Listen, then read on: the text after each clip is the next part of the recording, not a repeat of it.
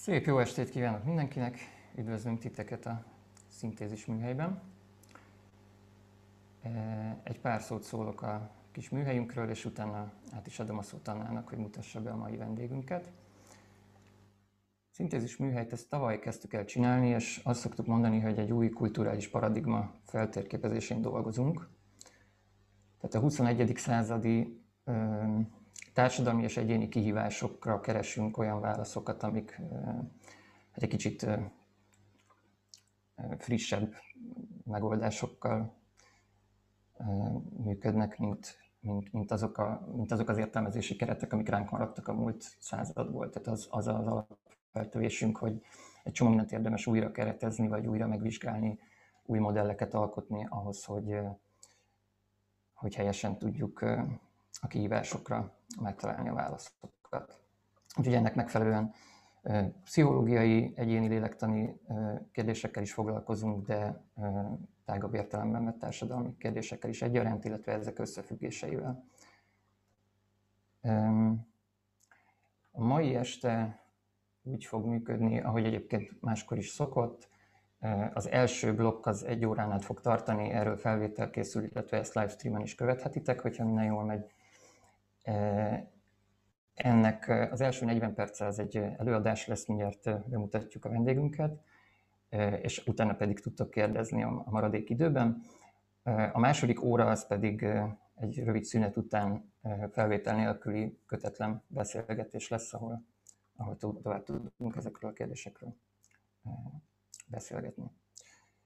Illetve az előadás közben is kérdezhettek, hogyha felteszitek a kezeteket a Participants menüben, akkor mi ezt figyelni fogjuk, és megadjuk a szót, hogyha konkrétan egy olyan elhangzott dologra szeretnél reflektálni, ami, ami éppen, éppen akkor hangzik el.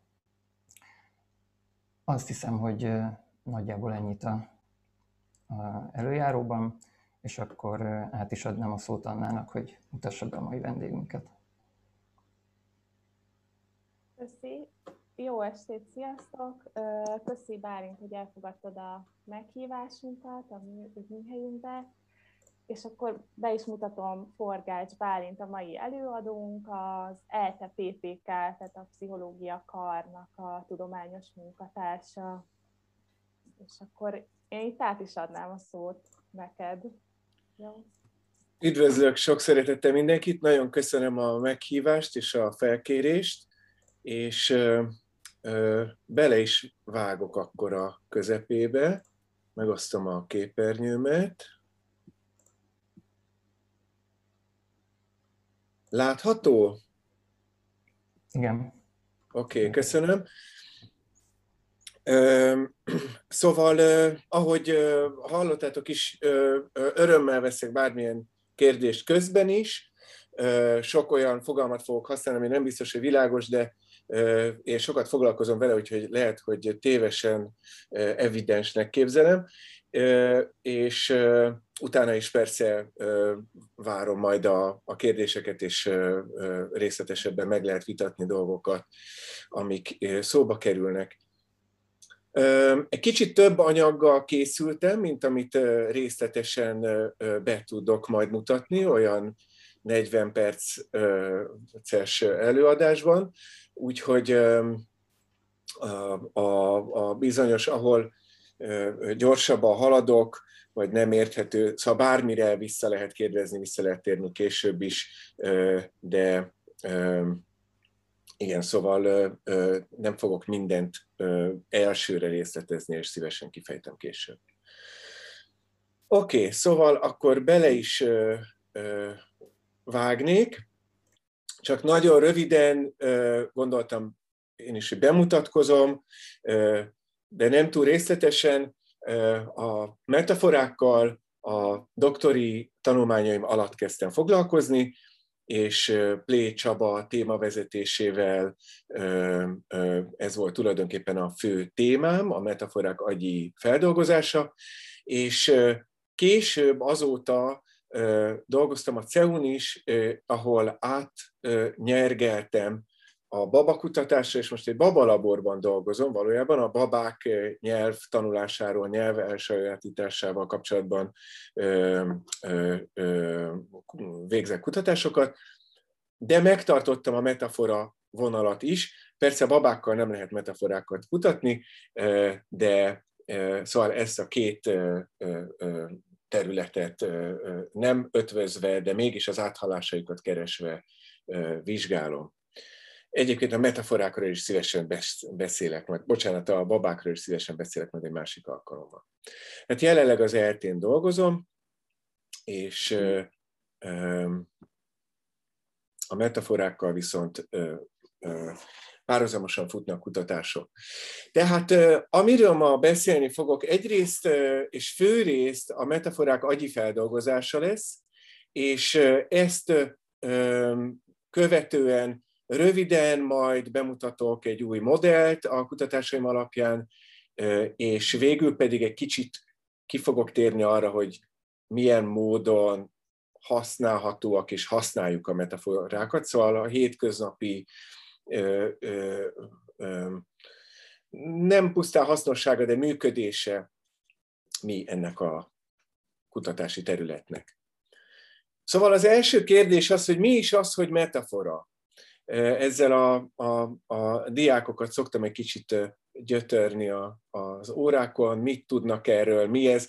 És a kérdés egy kicsit azért is van ilyen nyersen föltéve, mert én sem tudok igazán jó válaszra, és nincs igazán megegyezés és egy, egységes kanonikus válasz, hogy mi is az a metafora.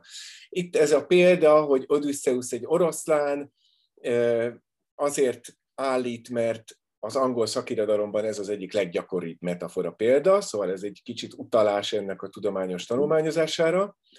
És Hát a, a, ahogy én tanultam az iskolában, a metafora azért nem olyan, mint a hasonlat, vagy annyiban tér el, mert ez egy azonosítás két dolog között, és alapvetően nagyon sokáig úgy tekintettek rá, mint költő és szónoki eszköz, Arisztotelész szerint a tehetség jele, mert rejtett hasonlóságokat mutat meg, de gyakori a tudományos és a hétköznapi nyelvben is, rengeteg észrevétlen metaforikus kifejezést használunk, és hát egy érdekes ellenpont itt, hogy úgy tűnik, hogy a fogalmak szintjén működik, nem egyszerűen a szavak cseréjéről van szó, mégis képletesnek, képinek gondoljuk, és a megnevezése is tulajdonképpen erre utal.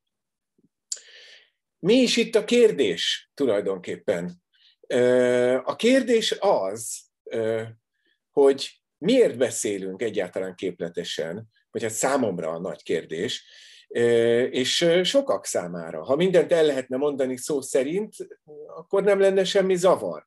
Egyfajta ideális nyelv reményében, például a matematikát szokták említeni, hogy majd a földön kívüliekkel a matematikával fogunk tudni kommunikálni, de a matematika nem egy kommunikációs rendszer, és a metaforák is túlmutatnak tulajdonképpen az egyszerű szó szerinti jelentésen, és ezt szeretném egy kicsit boncolgatni, és a nagy kérdés, hogy hogyan dolgozza föl ezt, hogyan teszi ezt meg a metafora, hogy túllép egy bizonyos jelentésen a metaforák agyi feldolgozásának három nagy kérdése van, és három nagy ö, ö, ö, vita van tulajdonképpen a, a szakirodalomban. Az egyik az, az Arisztotelészig nyúlik vissza, tulajdonképpen az ő 2300 éves elmélete minden nap, mai napig velünk van, és sokan képviselik bizonyos átdolgozott formában, és ennek az az alapja, vagy az az alapgondolata, hogy valahogy rá kell jönnünk, hogy ez nem szó szerint igaz, hogy Odysseus egy oroszlán. Ha szó szerint igaz lenne, szó szerint is lehetne igaz, akkor az oroszlánról lenne szó. De mégis egyből tudjuk, hogy ez nem igaz, és átalakítjuk egy hasonlattá, olyan, mint egy oroszlán, és ezt már szó szerint tudjuk értelmezni. Tehát itt a kérdés az az, hogy ö, ö, át kell-e alakítani szó szerinti és egy ilyen soros feldolgozáson, vagy párhuzamosan egyből át tudjuk gondolni, vagy az agyunk fel tudja dolgozni a szó szerinti és a képletes jelentést is. A másik nagy kérdés a, a jobbfélteke ö, ö, szerepe a metaforák feldolgozásában. Ugye szándékosan tettem egy ilyen lebutított ábrát, hogy a, a bal félteke, a kocka, a számolós, a merev, a zárt, a gondolkodós, és a jobb félteke az érzelemdús, a kreatív, a szabad és a, és a meghatározhatatlan. De nagyon sok szempontból ezek a jobbféltekei kérdések a metafora kapcsán is egy ilyen vulgáris ö, ö, ö, népi, pszichológiai, ilyen a hétköznapi pszichológiai tudásunkra támaszkodó elméleten nyugszik. Itt ez azért érdekes, mert valamiféle a metafora, mint egy a képiségével és a, és a rendhagyóságával kilép a szokásos keretek közül.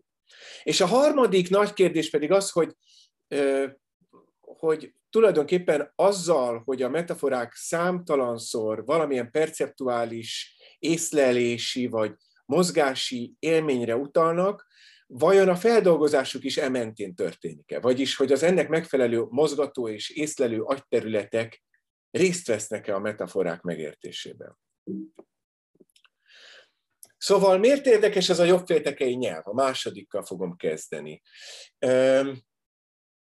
És hát azért, mert nagyon nagy alapvetés tulajdonképpen, hogy a bal félteke, a, a, a beszélő félteke, a, az idegtudománynak az egyik biztos eredménye, és a 70-es évek óta vannak olyan eredmények, amik azt mutatják, hogy a, az, a jobb féltekei assérülés követően hiába mentek át a, szokásos nyelvi teszteken a páciensek, és hiába tűnt úgy, hogy hibátlan a beszéd nyelvi képességük, kiderült, hogy bizonyos ilyen lágy nyelvi eszközöket, mint a metafora furcsán használnak, és innen jött a gondolat, hogy esetleg a jobb félteke felelős a feldolgozásukért, és aztán ezt hosszas kutatások, egyéb kutatások követték, ami rámutatott arra, hogy valóban itt egy ilyen rejtett nyelvi zavar lehetséges, ahol az indirekt kérések, az irónia vagy a humor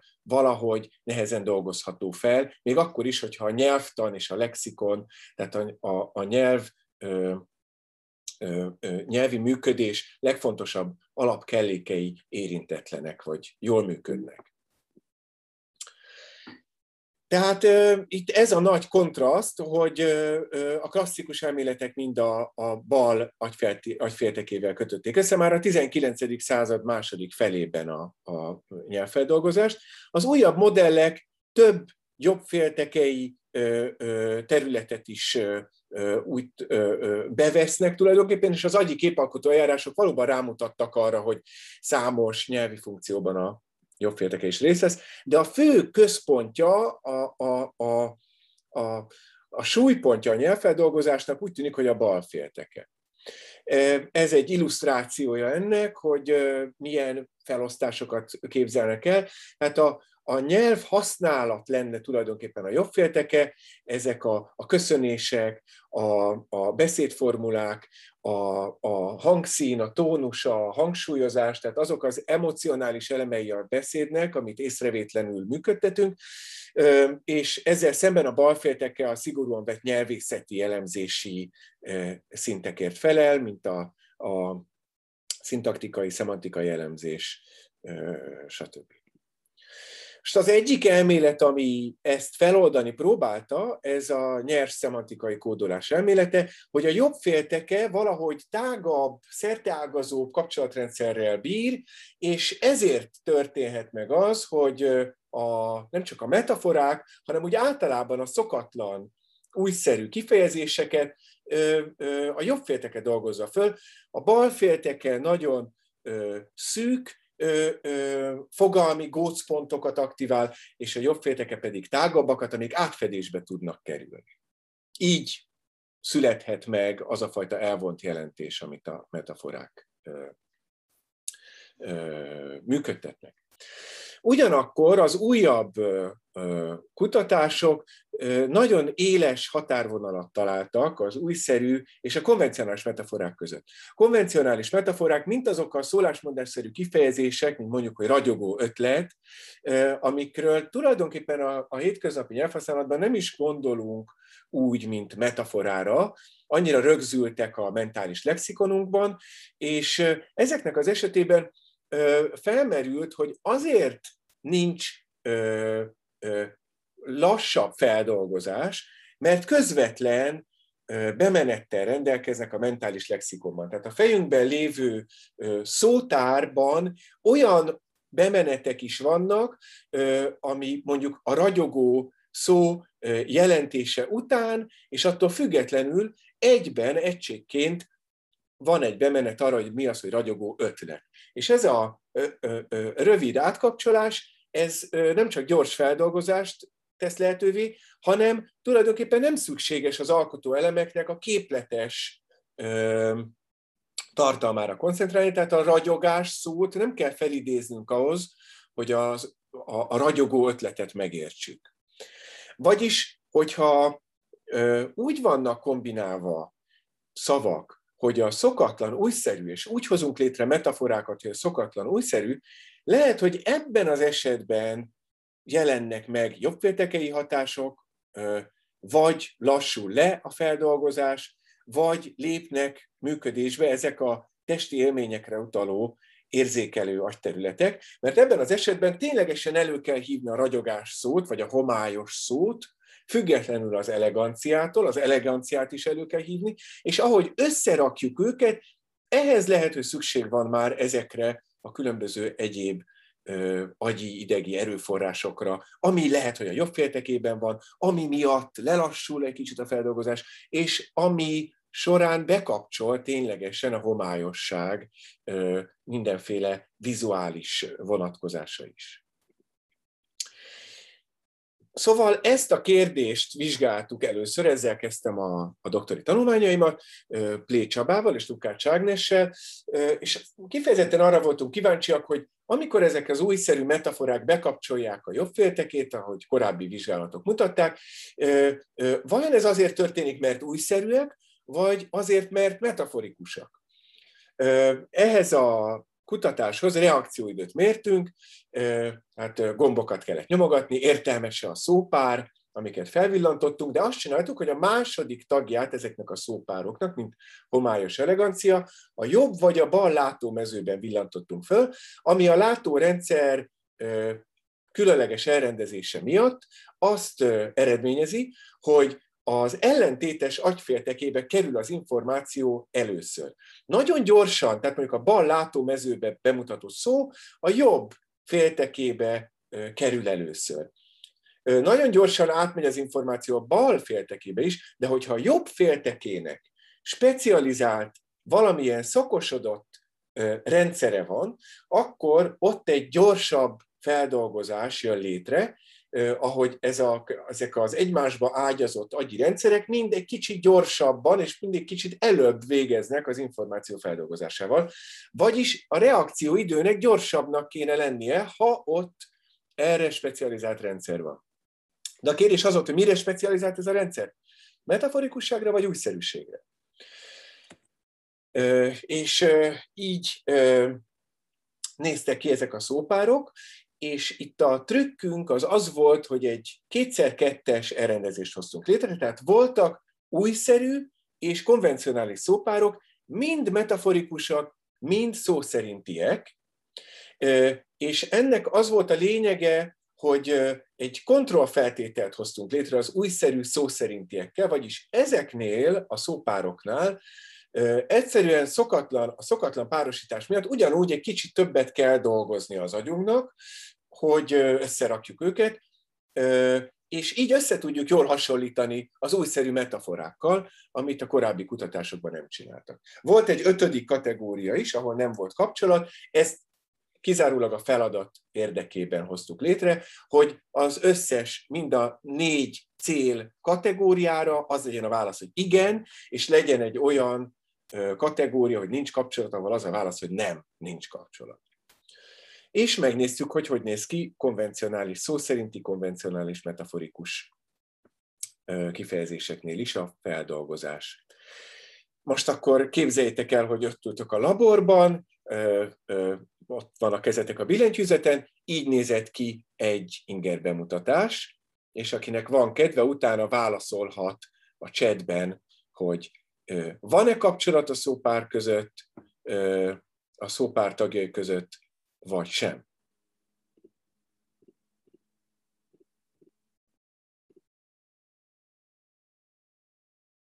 Oké. Okay. És itt vannak az eredmények.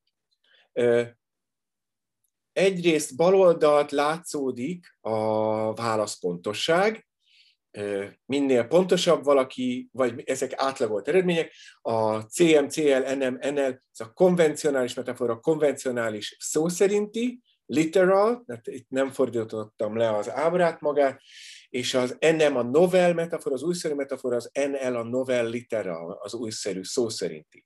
És az látszódik, hogy az újszerűek lassabbak, mint a konvencionálisak, ez jobb oldalt látszódik, ott minél magasabbak az oszlopok, annál lassabb a feldolgozás. És hát ami itt igazán e, figyelemre méltó, és most a, főként a reakcióidő eredményekről beszélek, de alapvetően ugyanaz a mintázat jött ki, az az, hogy egyrészt nem volt különbség feldolgozási sebességben úgy általában jobb vagy bal féltekei bemutatástól függetlenül az újszerű metaforák és az újszerű szó szerintiek között. Vagyis nem volt még plusz komputáció, plusz művelet az újszerűségen felül. A másik, ami nagyon érdekes volt, hogy egyik feltételünk sem volt gyorsabban feldolgozva a jobb féltekében. Mindegyik a bal féltekében került gyorsabb feldolgozásra, tehát az üres oszlopok mind alacsonyabbak a csíkozott oszlopnál, oszlopoknál. Vagyis ez alapján, a kísérlet alapján úgy tűnik, hogy nincs bizonyíték a, erre a szeriális soros feldolgozásra. Az újszerű metaforák feldolgozása épp olyan gyors, mint a szó szerinti szavaké, szópároké, ha azok is újszerűek és egyúttal nem találtunk bizonyítékot, nemhogy a metafora specializációra a jobb féltekében, de még az újszerűségre sem. Tehát ilyenkor más módszerekkel is érdemes elvégezni ezt a, ezeket a kutatásokat, és egy ösztöndíjam során Arthur Jakobs a Berlini Egyetemen biztosított lehetőséget számomra, hogy egy efemeriben is elvégezzük ugyanezt a kísérletet. Ebben az esetben is kértünk választ, de igazából ott a reakcióidővel nem nagyon foglalkoztunk, mert a, a, az agyi válasz ebben a, ezzel a módszerrel rendkívül lassú.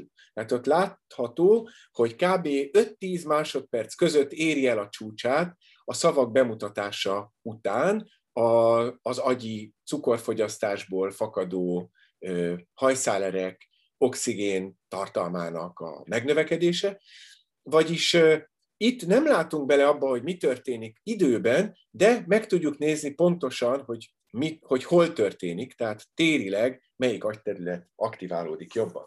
Ugyanez a négy feltétel volt, itt főnév-főnév összetett szavakat használtunk, és itt tehát nem volt ilyen reakcióidőmérési feladat, hogy értelmese vagy sem, egyszerűen csak ismerőse vagy sem, ezt a kérdést tettük föl. És íme az eredmények, azt találtuk, a felső sorban látszódik az összes metafora, az újszerűek és a konvencionálisak egybe, mit váltottak ki, milyen aktivációt váltottak ki a szó szerintiek, az összes szó szerintihez képest. Ö, és hát nem tudom, hogy látszódik-e az egerem, én sajnos nem látom. Minden esetre a lényeg az, hogy az alsó sor bal szélső ábráján látszik, hogy csak a konvencionális metaforák mit váltottak ki. Ez egy ilyen frontális, bal frontális aktiváció, ez maga az úgynevezett Broca terület, amit 1800 61-ben azonosított Paul Broca, ami a nyelvfeldolgozásnak egy, egy híres és jól ismert területe. És hogyha a fölötte levő ábrával összehasonlítjátok, ott egy, van még egy kis csücsök lefele, ami az egyen lejjebb lévő lebenybe, a temporális vagy a halántéki lebenybe is átnyúlik. Na az az átnyúló rész, ami kizárólag újszerű metaforákra aktiválódott, ezt látható a jobb alsó két ábrán, ezek más szögből mutatják az agyat, de a lényeg az, hogy amit a bal felső sarokban látszik, az két részből áll valójában össze, ott az árok két oldalán lévő két rész, a felső rész a konvencionális, az alsó rész pedig az újszerű metaforák által kiváltott hatás. Azért érdekes ez, mert itt sem találtunk különbséget reakcióidőben az újszerű metaforák és az újszerű szó szerintiek között, mégis találtunk egy agyterületet, ami aktiválódott. Ugyanez volt, ugyanez igaz a konvencionálisakra, mind a szó szerinti, mind a, a metaforikus, konvencionális kifejezések ugyanolyan ö, gyorsan kerültek feldolgozásra, de az agy közben valami más csinál. Vagyis ö, itt erre esetleg visszatérhetünk, de a lényeg az, hogy megismételtük azt, hogy a, a, az újszerűség ismét csak nem a jobb, hanem a bal féltekét aktiválta, a konvencionalitása pedig a kifejezéseknek a jobb féltekét, vagyis egy érdekes paradox hatást találtunk.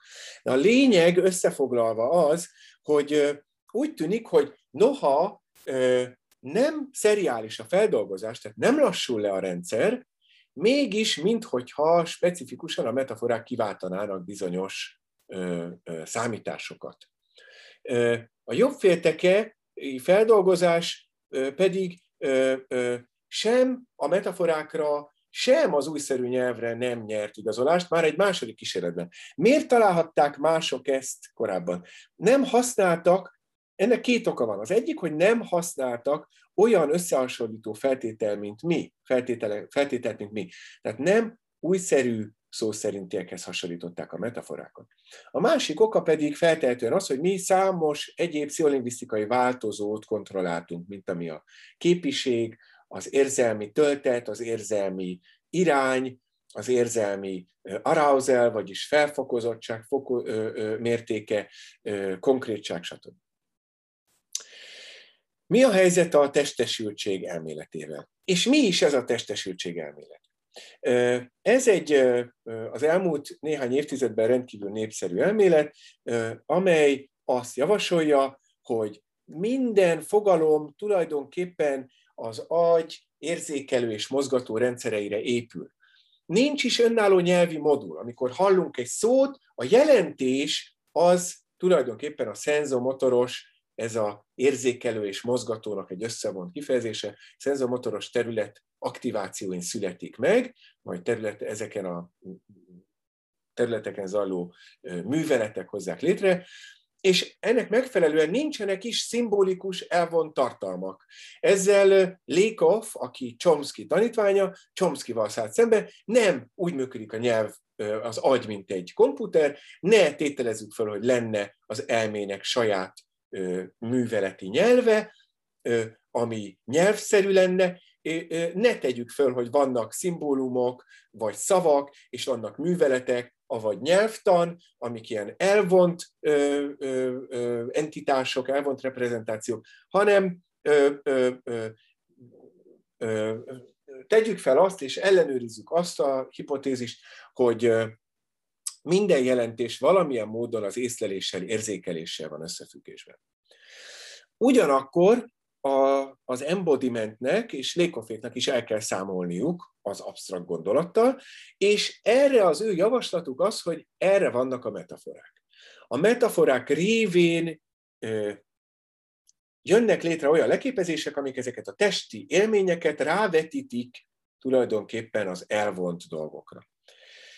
És a a, a, a, a nagy mondás, a, a nagy szenzáció, hogy nincs test és lélek, és az egész Descartes dualizmus egy tévedés, egyesült rendszer van, a testesült rendszer van, és Lakoff és Johnson nem is haboztak bejelenteni a nyugati filozófia végét, de én azért amellett érvelnék, és amellett szoktam érvelni ezzel kapcsolatban, hogy valójában ez a klasszikus empirizmushoz nyúl vissza, amikor a tapasztalást helyezi a tudás forrásának, elsődleges forrásának, és a tapasztalást helyezi a velünk született, elvont, tapasztalattól független tudással szemben.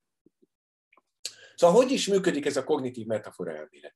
Számtalan olyan ö, ö, hétköznapi nyelvi kifejezésünk van, mint például mennyire megalapozott egy gondolatmenet, vagy kártyavárként dőlt össze az elmélet, amelyek a fogalmi szinten csoportosíthatók, és a hátterükben egy, ezeknek a kifejezéseknek egy olyan ö, ö, fogalmi metaforát ö, tételezhetünk föl, hogy az elméletekről úgy beszélünk, mintha épületek lennének. Vagyis össze tudnak dőlni, vagy nincsen alapzatuk. Ö, vagyis egy ilyen valamilyen konkrét, jól elképzelhető, akár itt ebben az esetben ez nem testi élményre épülő dolog, de mégis csak egy valamiféle vizuális dologra épülő forrástartományból bizonyos elemeket átviszünk azokra az elvont, absztrakt gondolati tartományokra, amikre másként nem is tudnánk gondolni. Az elméletekről nem tudnánk beszélni, de gondolni se tudnánk rájuk, ha ne, nem lennének ilyen konkrét fogócok. És valóban a hétköznapi nyelv tele van ilyen metaforikus kifejezésekkel, ezek jobbára konvencionálisak, de mégis Lajkofék azt javasolják, hogy ezek a fogalmi leképezések azok, amiket az újszerű kifejezésekben is használunk. És valóban számtalan kutatás van, látott napvilágot arról, hogy a szó szerinti és a metaforikus értelemben használt perceptuális észlelési, mozgatási élményekre utaló szavak, bekapcsolják ezeket a, az érzékelési modalitásoknak megfelelő agyterületeket, a szaglást, a szaglás szavak, a hallást, a, hallá, a, a hangokat kifejező szavak, ö, ö, ö, az ízek, az ízlelő, ízekre vonatkozó szavak, az ízlelő területeket, és a többi, és a többi, és a többi. És hát egyenesen vannak, akik azt javasolják, hogy itt tulajdonképpen minden szó egy alap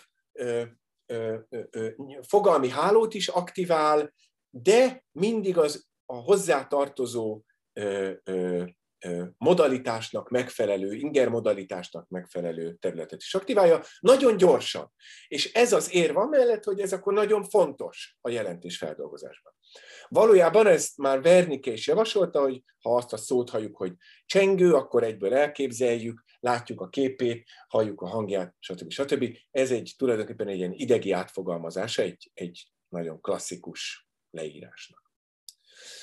Csak hogy, és itt most egy következő módszerre térünk át egyben, a szavak jelentésének a feldolgozásának egy igen jól leírt idői lefutása van, dinamikája van. Itt jobb oldalt egy olyan ábrát láthattok, amit EEG eredményeket mutat be. A a vízszintes tengeren az időt láthatjátok, 400 millisekundumnál van egy, egy piros nyíl, ami egy nagy jelet, az úgynevezett N400-at mutatja.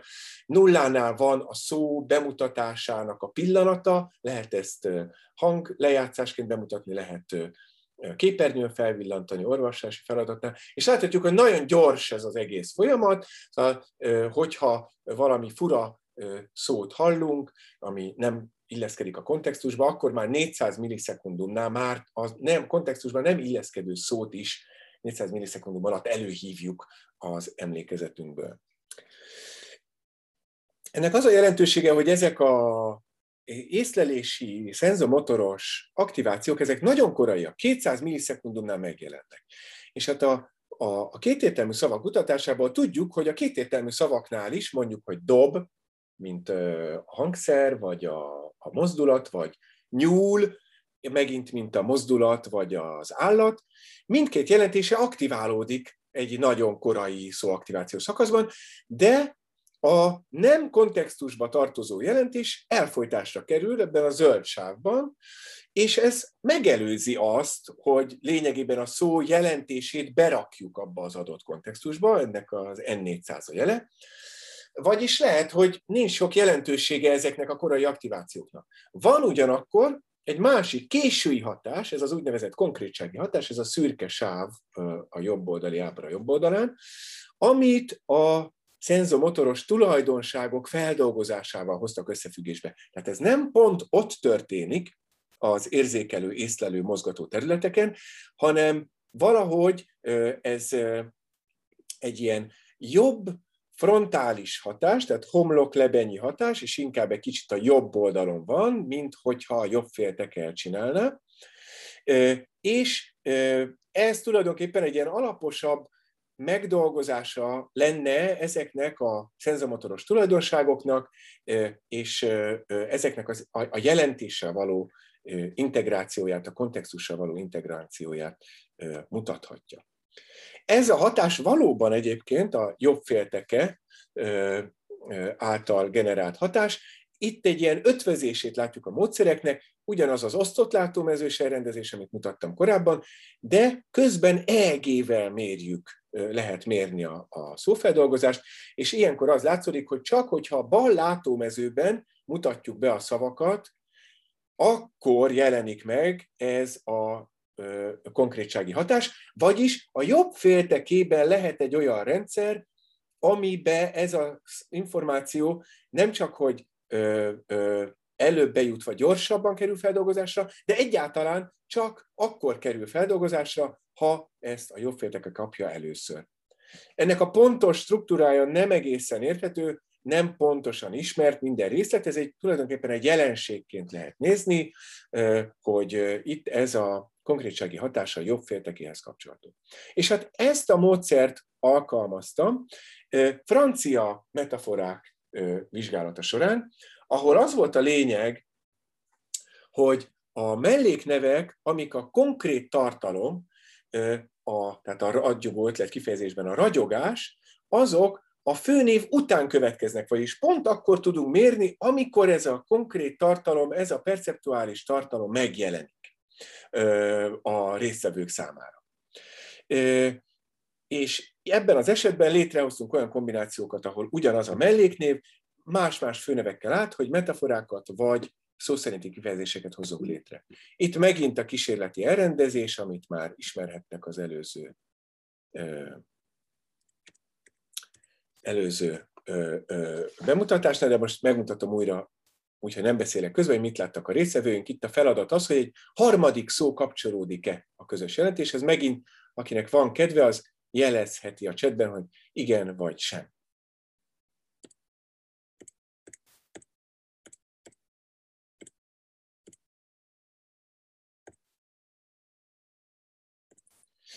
Oké, okay, és akkor íme az eredmények. Ez egy demonstráció csupán arra, hogy ez a lateralizált bemutatás sikerült. Tehát a felső sorban föntről látjuk a résztvevők fejét, re vetített eredményeket, és itt látszik, hogy a látó területek a jobb, illetve a bal féltekei bemutatásnál aktiválódtak a legerősebben, és ez demonstrálja lent is a két ábra. Itt is az látszik, hogy mikro volt, amit mértünk, a függőleges tengely, vízszintes tengely pedig az idői lefutása ezeknek a válaszoknak. És akkor az eredmények. Egyrészt azt találtuk, hogy a konkrétsági hatást sikerült kiváltani. Ezek, tehát a szó szerintiek a jobb és a bal féltekei bemutatásban eltértek egymástól. Itt nincs absztrakt feltétel, mert mindegyik célszó egy konkrét melléknév, de meg tudjuk azt csinálni, hogy ahogy itt látható, itt van ez a jobb felül,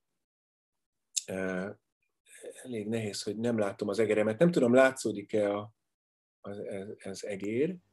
Nem, sajnos mi sem látjuk. Jó. Szóval ez a nyíl fönt középen jobb oldalon a frontal negativity alatt Ez, ez a bizonyos jobbféltekei hatás, ami a fönti két elektródán látszódik. Most itt nincs absztrakt, szaggatott, vonalas feltétel, de hogyha a kép ugyanebben a sorban a jobb és a baloldalit hasonlítja össze az ember, akkor is kéne legyen egy különbség. Ezt tettük meg, és ez kijött, tehát volt a konkrét szavakra, szó szerinti kifejezésekre volt ilyen konkrétsági hatás. Ugyanakkor a metaforák a jobb féltekei bemutatás során nem tértek el a szó szerintiektől. És érdekes módon egy olyan jelenséget is találtunk, amit korábban más ö, ö, nem közölt, hogy a metaforák a bal féltekei bemutatás során sokkal nagyobb agyi aktivitást váltottak ki, mint a szó szerintiek. Itt látszódik egy másik reprezentációja ezeknek az eredményeknek. A felső sorban egy korábbi idői ablak, az alsó sorban egy későbbi idői ablak, itt millisekundumokban látszódnak ezek az idői ablakok, de lényegében ugyanazt mutatják, hogyha a bal agyfélteke kapja először a metaforákat, egy erős, frontális agyhullámot váltanak ki a metaforák, viszont nincs különbség, hogyha a jobb félteke kapja először a metaforákat, ahhoz képest, hogyha a jobb félteke először a szó szerintieket kapja. Vagyis úgy tűnik, hogy ez a konkrétsági hatás ez megjelenik a metaforáknál is. Vagyis egyrészt a metaforák nem váltottak ki semmilyen specifikus jobbféltekei hatást, vagyis megint csak nem találtunk eredményt arra, hogy a jobbfélteke részt venne. Az újszerűség megint csak nem váltott ki jobbféltekei hatást, inkább balféltekei. A konkrétsági hatás megjelent a szó szerinti kifejezésekre, ami összhangban van számtalan korábbi kutatással, és most akkor vajon a metaforák is kiváltották? Úgy tűnik, nincs különbség. Csak hogy egy további elemzésben szétbontottam egy kicsit jobban, és ezt most nem részletezem nagyon a metaforákat, nagyon absztrakt és nagyon konkrét metaforákra, és a szó szerintieket is absztraktabb konkrét kifejezésekre, és konkrétabb konkrét szó szerinti kifejezésekre, és az derült ki, hogy a jobbféltekei hatás, ami a két feltételben nem tért el egymástól, más folyamatot tükröz.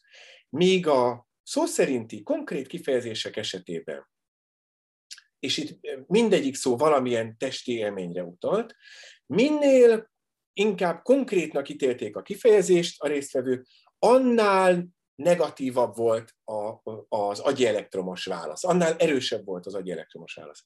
De a metaforáknál pont fordított volt a mintázat. Minél absztraktabb volt a metafora, volt annál erősebb az agyi reakció. Vagyis ugyanúgy egy negatív, amplitúdójú, erős agytevékenységet mértünk, de más mechanizmus van a háttérben. Absztraktsági hatást váltottak ki a metaforák.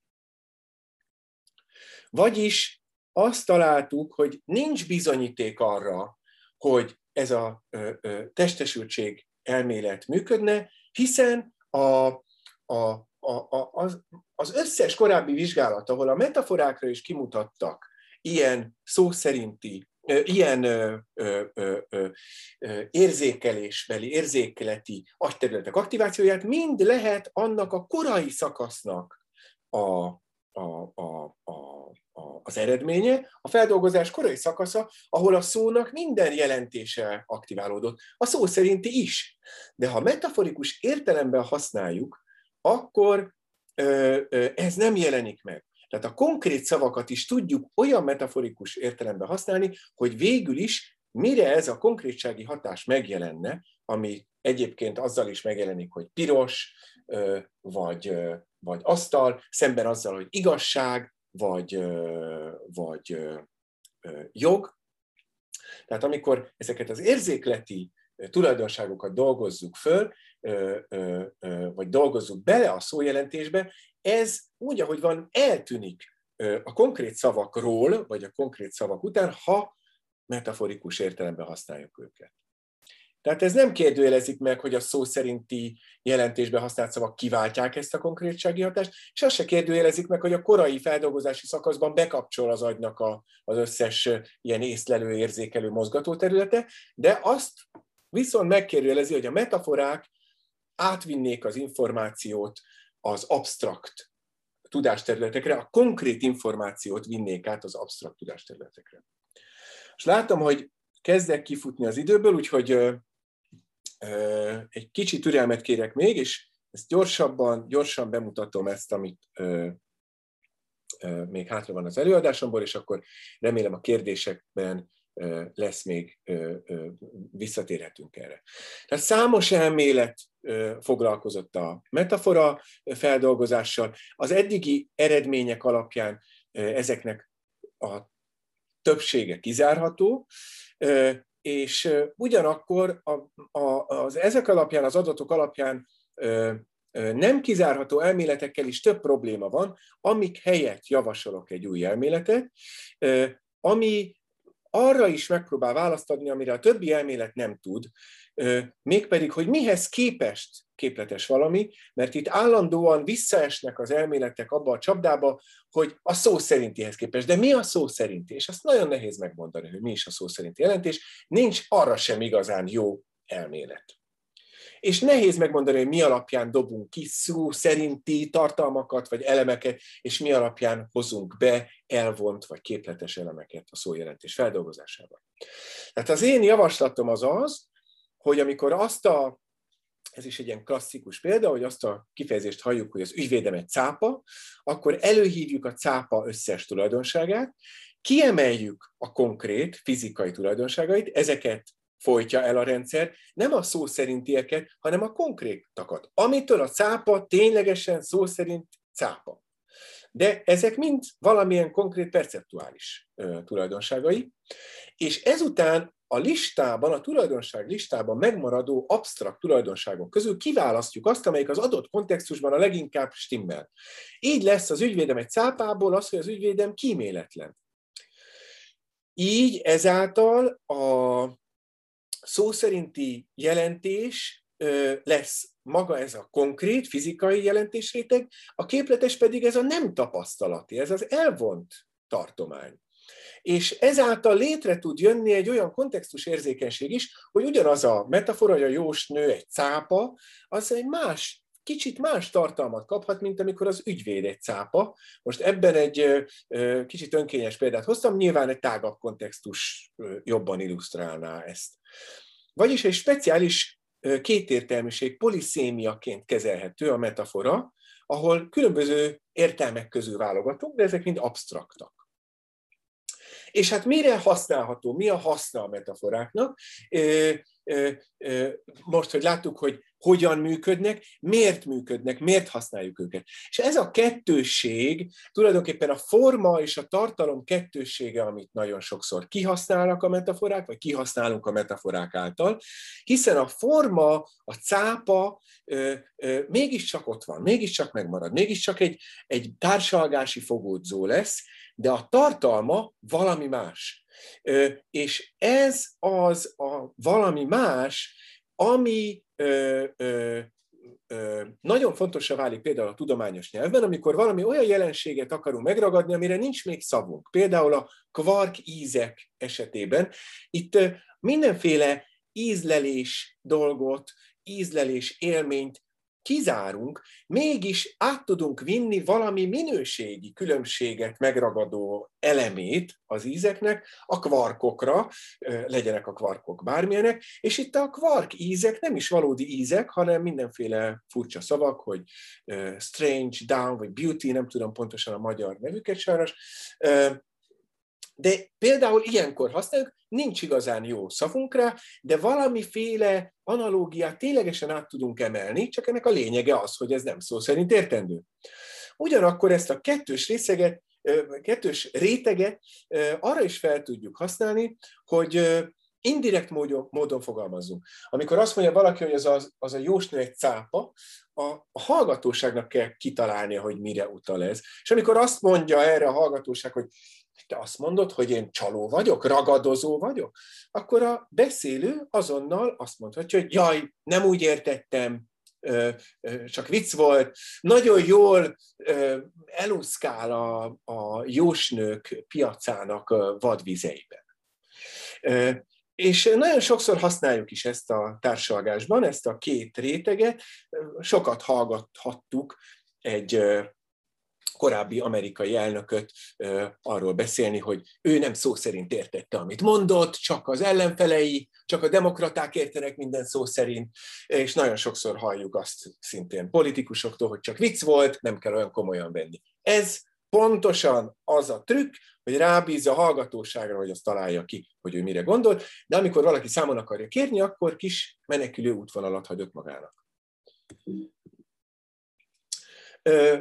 És még egy példát akartam hozni arra, hogy hogyan működnek a hétköznapi nyelvben, és a tudományos nyelvben kifejezetten, a, és a nyilvános közbeszédben a metaforák, és ez egy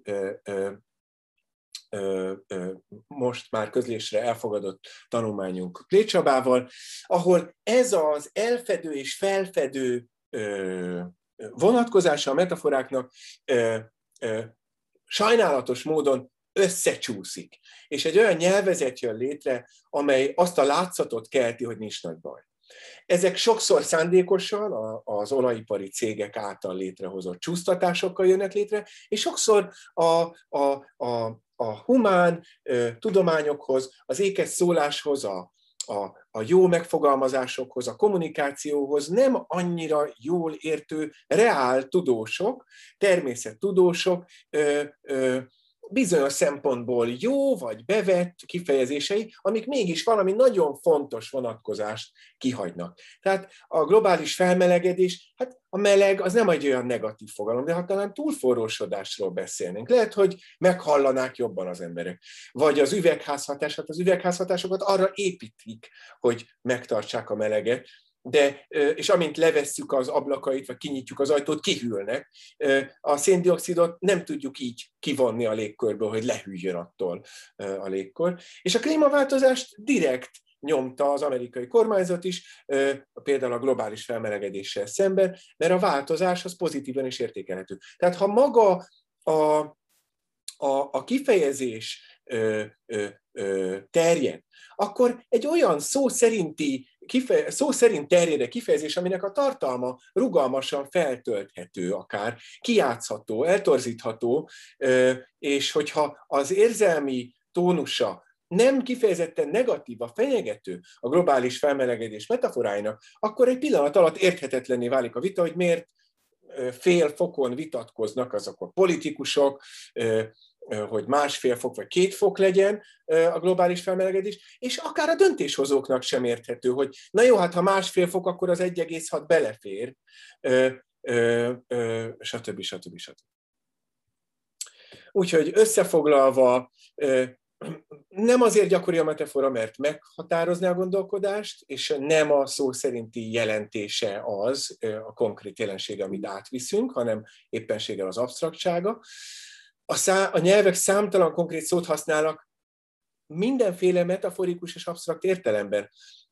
De itt igazából az absztrakt értelem egy elvon dolog, nem a, a, a perceptuális élményre utal, és ebben az értelemben a fogalmak jobban fontosabbak.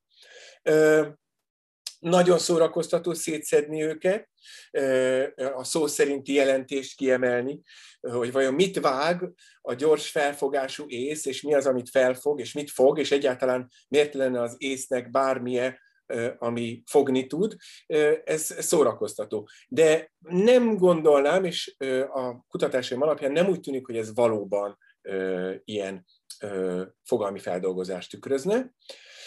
A jobbféltekei elméleteket nem sikerült igazolni, és ugyanakkor az nagyon fontos, hogy a metafora nem csupán fogalmazási mód, vagy nyelvi dísz, vagy nem a, a, a laza beszédmód egy válfaja, a költői képek egy válfaja, hanem egy stratégiailag használható kommunikációs eszköz, ami tulajdonképpen a leglátványosabban ragadja meg a nyelvi abstrakciót, mert pontosan egy konkrét szóból is egy olyan absztrakt jelentést tud kicsiholni, ami nem világos pontosan, hogy a ragyogó ötletnél mi is az az absztrakt tartalma a ragyogásnak, az agyunk mégis egy pillanat alatt megoldja, és aztán lehet ezen tovább gondolkozni, de mégsem kell túl sokat magyarázni a megfelelő kontextusban.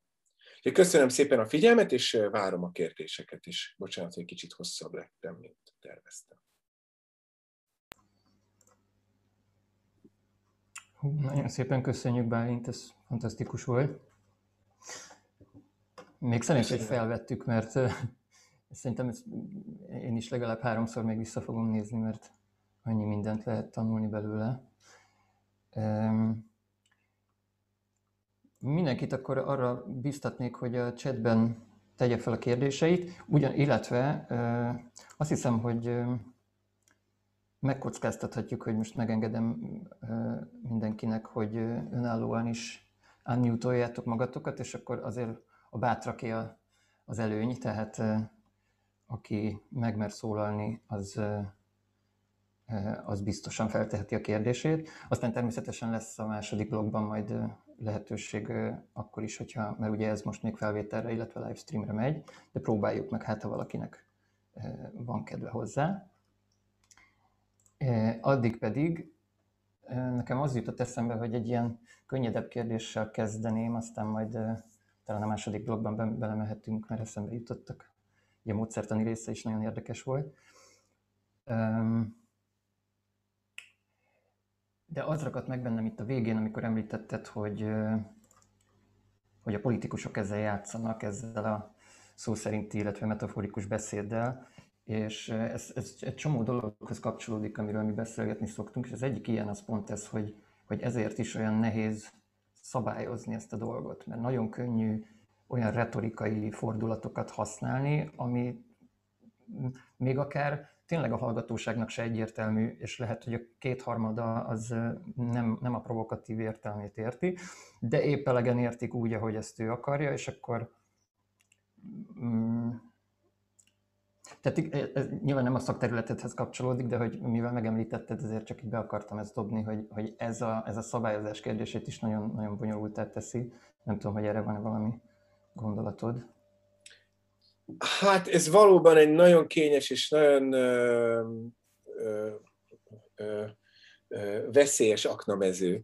Ö, úgyhogy ö, ö, válaszom nincs, de, de ötleteim vannak.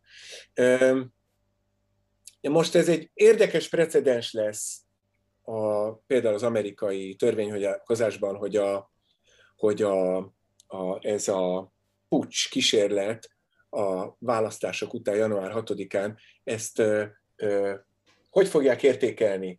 Mint van-e felbújtó konkrét célra, és van-e szövetkezés, vagy nincs. És itt a jogi nyelv az állandóan arra törekszik, hogy minél inkább kizárja a kétértelműségeket. Tehát az tulajdonképpen tekinthető a legjobb szó. Egy másik olvasatban tekinthető az a legszó szerintibb nyelvnek, hogy a kétértelműs, abban a vonatkozásban, hogy a kétértelműségeket zárja ki. Tehát, hogy ebben a, a jogi kontextusban, ahol a kétértelműségeket kizárni igyekeznek, és nagyon konkrétan kell megfogalmazni, hogy mi a vád, elfogadható-e a, a vádpontok között az, hogy valaki átvitt értelmek mentén vált elkövetővé. És én azt gondolom, hogy itt nincs, ami igazából egy ilyen, most egy kicsit ironizálni fogok, de a, a gyermeki morális fejlődésnek az egy fontos szakasza, amikor a következmény etikáról a szándék etikára áttérnek a gyerekek, és megértik azt, hogy nem az a bűnös, aki összetörte a poharat, mert az történhet véletlenül is. Aki viszont szándékosan megpróbálta összetörni, csak nem sikerült, ott viszont a szándék a probléma. És itt én azt gondolom, hogy a, a beszélő szándéka az ugyanúgy szándék, mint a cselekvési szándék, és nagyon jól értették ennek a volt amerikai elnöknek a hívei, hogy miről beszél, amikor hümmög, amikor, szóval számtalan nem csak ilyen képletes, tehát ez csak egy ilyen trükk volt, hogy ő kimásszon abból, hogy őt hogyan értelmezik, de számtalan ilyen metakommunikációs trükköt és itt nem abban az értelemben meta, hogy öntudatlan lenne, hanem hogy nem kimondott kommunikációs trükköt alkalmazott. Hallgatások például. Amikor azt mondja valakire, hogy, hogy aki bekiabál, hogy micsoda jó barátom ő, és akkor hallgat. És a csönd az, ami átviszi az üzenetet, ami miatt elkezdik ütni, mondjuk. Szóval, hogy ez most nem egy konkrét példa volt, ez egy illusztráció volt, de ezekben a helyzetekben ő ezt ezt mesteri tömegmanipulációnak szokták nevezni, de ez egy olcsó kommunikációs trükk. Úgyhogy a szándék, a beszélő szándéka. Szerintem döntő. Hmm. Látok közben egy kommentet. Bocsánat. Komment is van, és közben Nádori Gergely jelentkezik, úgyhogy neki meg is adnám a szót. szia Bálint! Én szia, egy, szia. Egy, egy, egy dolog jutott nekem itt eszembe, miközben ugye arról volt szó, hogy a ilyen uh, szenzomotoros uh, dolgoknak a hallása, olvasása aktiválja az adott területeket. Uh, hogy mi van akkor, hogyha olyan szenzomotoros dolgokról van szó, amik, amik nem léteznek. Most itt olyan jut eszembe, hogy azt mondják nekem, hogy a, nem tudom, a kalacsimka az egy hangszer, és utána már arról van szó, hogy és akkor szól a kalacsimka, akkor az is ugyanúgy aktiválja el. Ha azt mondják, hogy egy adott dolog az egy sport, és amiben és akkor a, tehát, hogy, hogy ez így is működik-e, vagy pedig kell hozzá jobban a tapasztalat? Nem tudom, érthető-e, hogy... Teljesen érthető, ebben van némi vita, de én úgy látom, hogy az a tábor ír le, írja le jobban a jelenségek tágabb körét, amelyik azt javasolja, hogy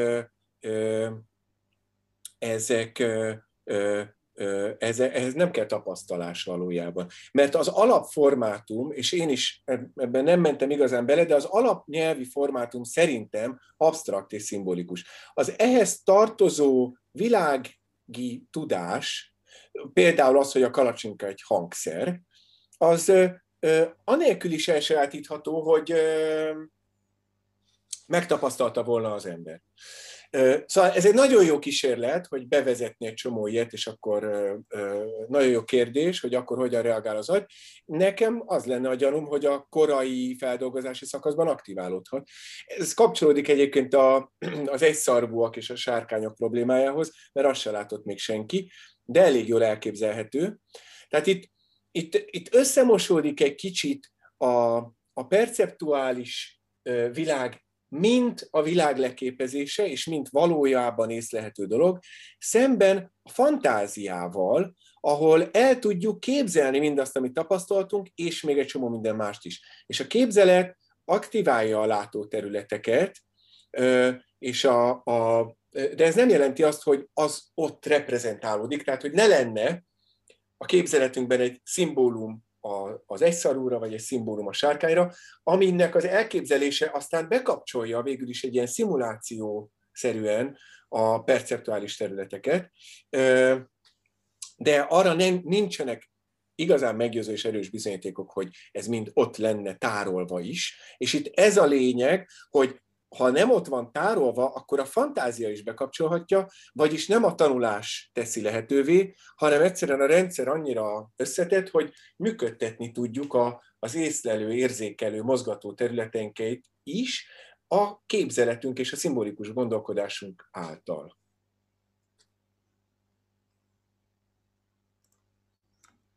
Akkor Laci jelentkezik, úgyhogy neki is megadom a szót. Nekem egy olyan kérdésem volna, hogy említetted a beszélgetés elején, hogy babákkal is fog, foglalkoztok, hogy ugyan velük nem lehet metaforákat kutatni, de hogy mondjuk gyermekek esetében, akiknek még nincs annyira megsziládulva mondjuk a, a fogalmi struktúrák, hogy mert azok esetében nem lehetne egy ilyen kutatási területet nyitni, vagy nem tudom, hogy a, a hogy az ő esetükben hogyan működnek a metaforák, mert az, hogy ahogy említetted, hogy a szószerintiség és a, a metaforikusság az egy ilyen nem annyira kézzelfogható, lehet, hogy egy gyermek esetében valójában még metaforikusnak számít az, ami egy felnőtt esetében már szó szerint, nem? Igen, nagyon jó a, a, a, a, kérdés és a, és a komment hozzá. A, azért nem, vannak gyerekekkel metaforakutatások. Csak nekem azok a három évesek, akikkel ö, ö, valami most történt a képernyőben. Azok a három évesekkel, akikkel a metafora kutatásokat végzik, nekem nagyon öregek, mert én 14 hónaposokkal dolgozok, akik még éppen hogy elkezdik úgy feldolgozni a hallott beszédet, mint a felnőttek, és nagyon keveset beszélnek, kevés szót mondanak. De ez egy nagy vita volt egyébként a, gyerekek metafora értése, és több elmélet azt javasolt, hogy csak négy éves kor után, más elméletek, hogy csak kamaszkorban, tehát hogy két ugrás van, és Nausicaa Pusculus most nemrég publikált az egyik ismerősöm és kollégám egy nagyon ötletes kutatást, amivel megoldották azt, ez megfelelően leegyszerűsítettek metaforikus kifejezéseket és kontextusokat, hogy három évesekkel is, három évesek is értik. Vagyis, hogy nincs még ez a négy éves kori ugrás sem, és a másik, tehát hogy ez nagyon korán ott van, amikor már elég nyelvi képessége van a gyerekeknek a metaforikus kifejezések szavainak a megértésére és dekódolására, akkor már egyből tudnak metaforákat értelmezni. De valójában a korábbi fejlődési szakaszokból ott van például a minthajáték, amikor egy banánra úgy teszünk, mint a telefon lenne, és ott ö, ö, egy hasonló abstrakció van. De még erő, még izgalmasabb eredmények vannak. Csibra Gergő, a CEU egyik alapító kutatója és Eugenio Parise munkája, nem tudom, hogy már publikálták-e, amivel azt, amivel azt mutatták meg, hogyha mindenféle furcsa, nem létező tárgyat úgy mutatnak be, hogy mindegyik furcsa tárgyra ugyanazt a nem létező címkét mondják, hogy ez egy bitye, ez egy bitye, ez egy bitye, ez egy bitye, akkor utána a gyerekek, bár semmi perceptuális hasonlóság nem volt a tárgyak között, létrehozzák a bitye fogalmi kategóriát, vagyis úgy is tudnak, olyan absztraktan is tudnak szavakat dekódolni, vagy kódolni, hogy valójában nincs perceptuális vagy észlelési kategória információ. Nem az van, hogy sok kutyát látunk ahhoz, hogy a kutyaszót megtanuljuk. Röviden. Uh-huh. Közben érkezett egy kérdés. Erzsi kérdezi, hogy vannak-e olyan kísérletek, amelyek például süket alanyok agyi feldolgozási folyamatait vizsgálják akusztikus metaforák esetén, vagy vak alanyok agyi feldolgozását vizuális metaforák esetén stb. Nagyon érdekes kérdés. Nem tudok róla, ezek, hogy metaforákat kifejezetten vizsgáltak volna-e, de mondjuk vakoknál, de az, ugye, hogy az történik vak, vakon született személyek esetében, hogy a látórendszer nem a látó idegen keresztül kap bemenetet. És ez azt eredményezi, hogy a látórendszer elkezd mindenféle más feladattal foglalkozni. Tehát például részt vesz a nyelvfeldolgozásban, vagy a, vagy a hangfeldolgozásban. Vagyis ez eléggé nehézé tenni, attól tartok, mert ott nem ilyen képi szimulációk jönnek létre, jönnének létre, mert ilyen típusú szimulációs tréningje annak az agyterületnek nincs. Ugyanakkor a, a fogalmi gondolkodása, vagy az elvont gondolkodása érintetlen ezeknek a személyeknek, és arra is vannak most már adatok, pont nemrég egy pár hete láttam egy konferencián, hogy tulajdonképpen a, a konkrét perceptuális szavakról is elég jó fogalmaik vannak a vak embereknek, egyszerűen a nyelvi kontextus, a nyelvhasználat alapján. Tehát a hasonló közelségben, távolságban vannak egy ilyen nyelvi, szemantikai fogalom térképen a különböző perceptuális szavak egymástól, tehát hasonlóan csoportosulnak vakoknál és látóknál. Vagyis ez alapján úgy tűnik, hogy nagyon hasonló fogalmaik vannak még a színekről is, hogy akkor az hogy néz ki sötétben, hogy néz ki világosban, ha egy virág piros hozzánk. Tehát a, hasz, a nyelv használatuk rendkívül mód hasonló, de ö, ö, ezt ö, ö, ö, azt hiszem szó szerinti nyelv esetében sem ott jelennek meg ilyen szimulációk, mert így is, úgy is minden elvont és nem elvont szó szerinti nyelv esetében bekapcsolnak azok az agyterületek. Azt hiszem, ezen egy módszertani nehézség, de nagyon jó kérdés, és nem tudom, hogy mutatták. Azt hiszem, nem. Közben érkezett még egy kérdés, de én azt gondolom, hogy lehet, hogy érdemes lenne ezt már a második blogban megválaszolni. Arra vonatkozik, hogy miért nem fogadható el a fogalmi metafora elmélet, és hogy erre majd érdemes kicsit visszatérnünk. De hogy ne váljon végtelenné az első blokk, ezért én azt javaslom, hogy erre térjünk vissza utána. Úgyhogy én le is zárnám a felvételes részt, és Bálint nagyon-nagyon köszönjük, hogy itt voltál velünk. Én is nagyon köszönöm. Köszönjük ezt a szuper előadást is.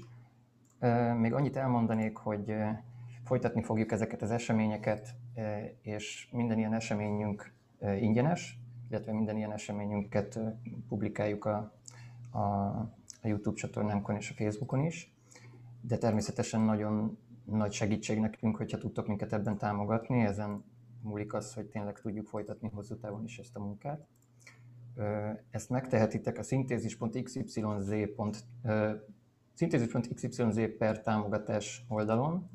Ezt bedobom a chatbe is. Itt megtaláljátok a Patreon linküket is, illetve PayPal-on is tudtok ott támogatni minket, meg a bankszámlaszámunkat is megtaláljátok, hogyha átutalni szeretnétek. Illetve természetesen, hogy említettem, van YouTube csatornánk, Facebook, van egy Facebook csoportunk is, ahova várunk titeket szeretettel, hogy akár erről a témáról is folytassuk a beszélgetést. Van egy podcastunk, és nem tudom, még, még mi minden, amit nem, most nem említettem, ezeket mind megtaláljátok ugyanezen a linken a Láblécben. Úgyhogy akkor még egyszer köszönöm neked, Bálint, a, részvételt és az előadást, meg mindenki másnak is, hogy eljöttetek, és akik esetleg élőben néznek minket, azok tartsanak velünk a második részben, még van hely a Zoom szobában, úgyhogy lehet csatlakozni az esemény leírásában, benne van a, a link, illetve az eseményhez fűzött kommentlinkben egész biztosan benne van. És akkor most három perc szünet következik, és aztán jövünk vissza felvétel nélkül. Sziasztok!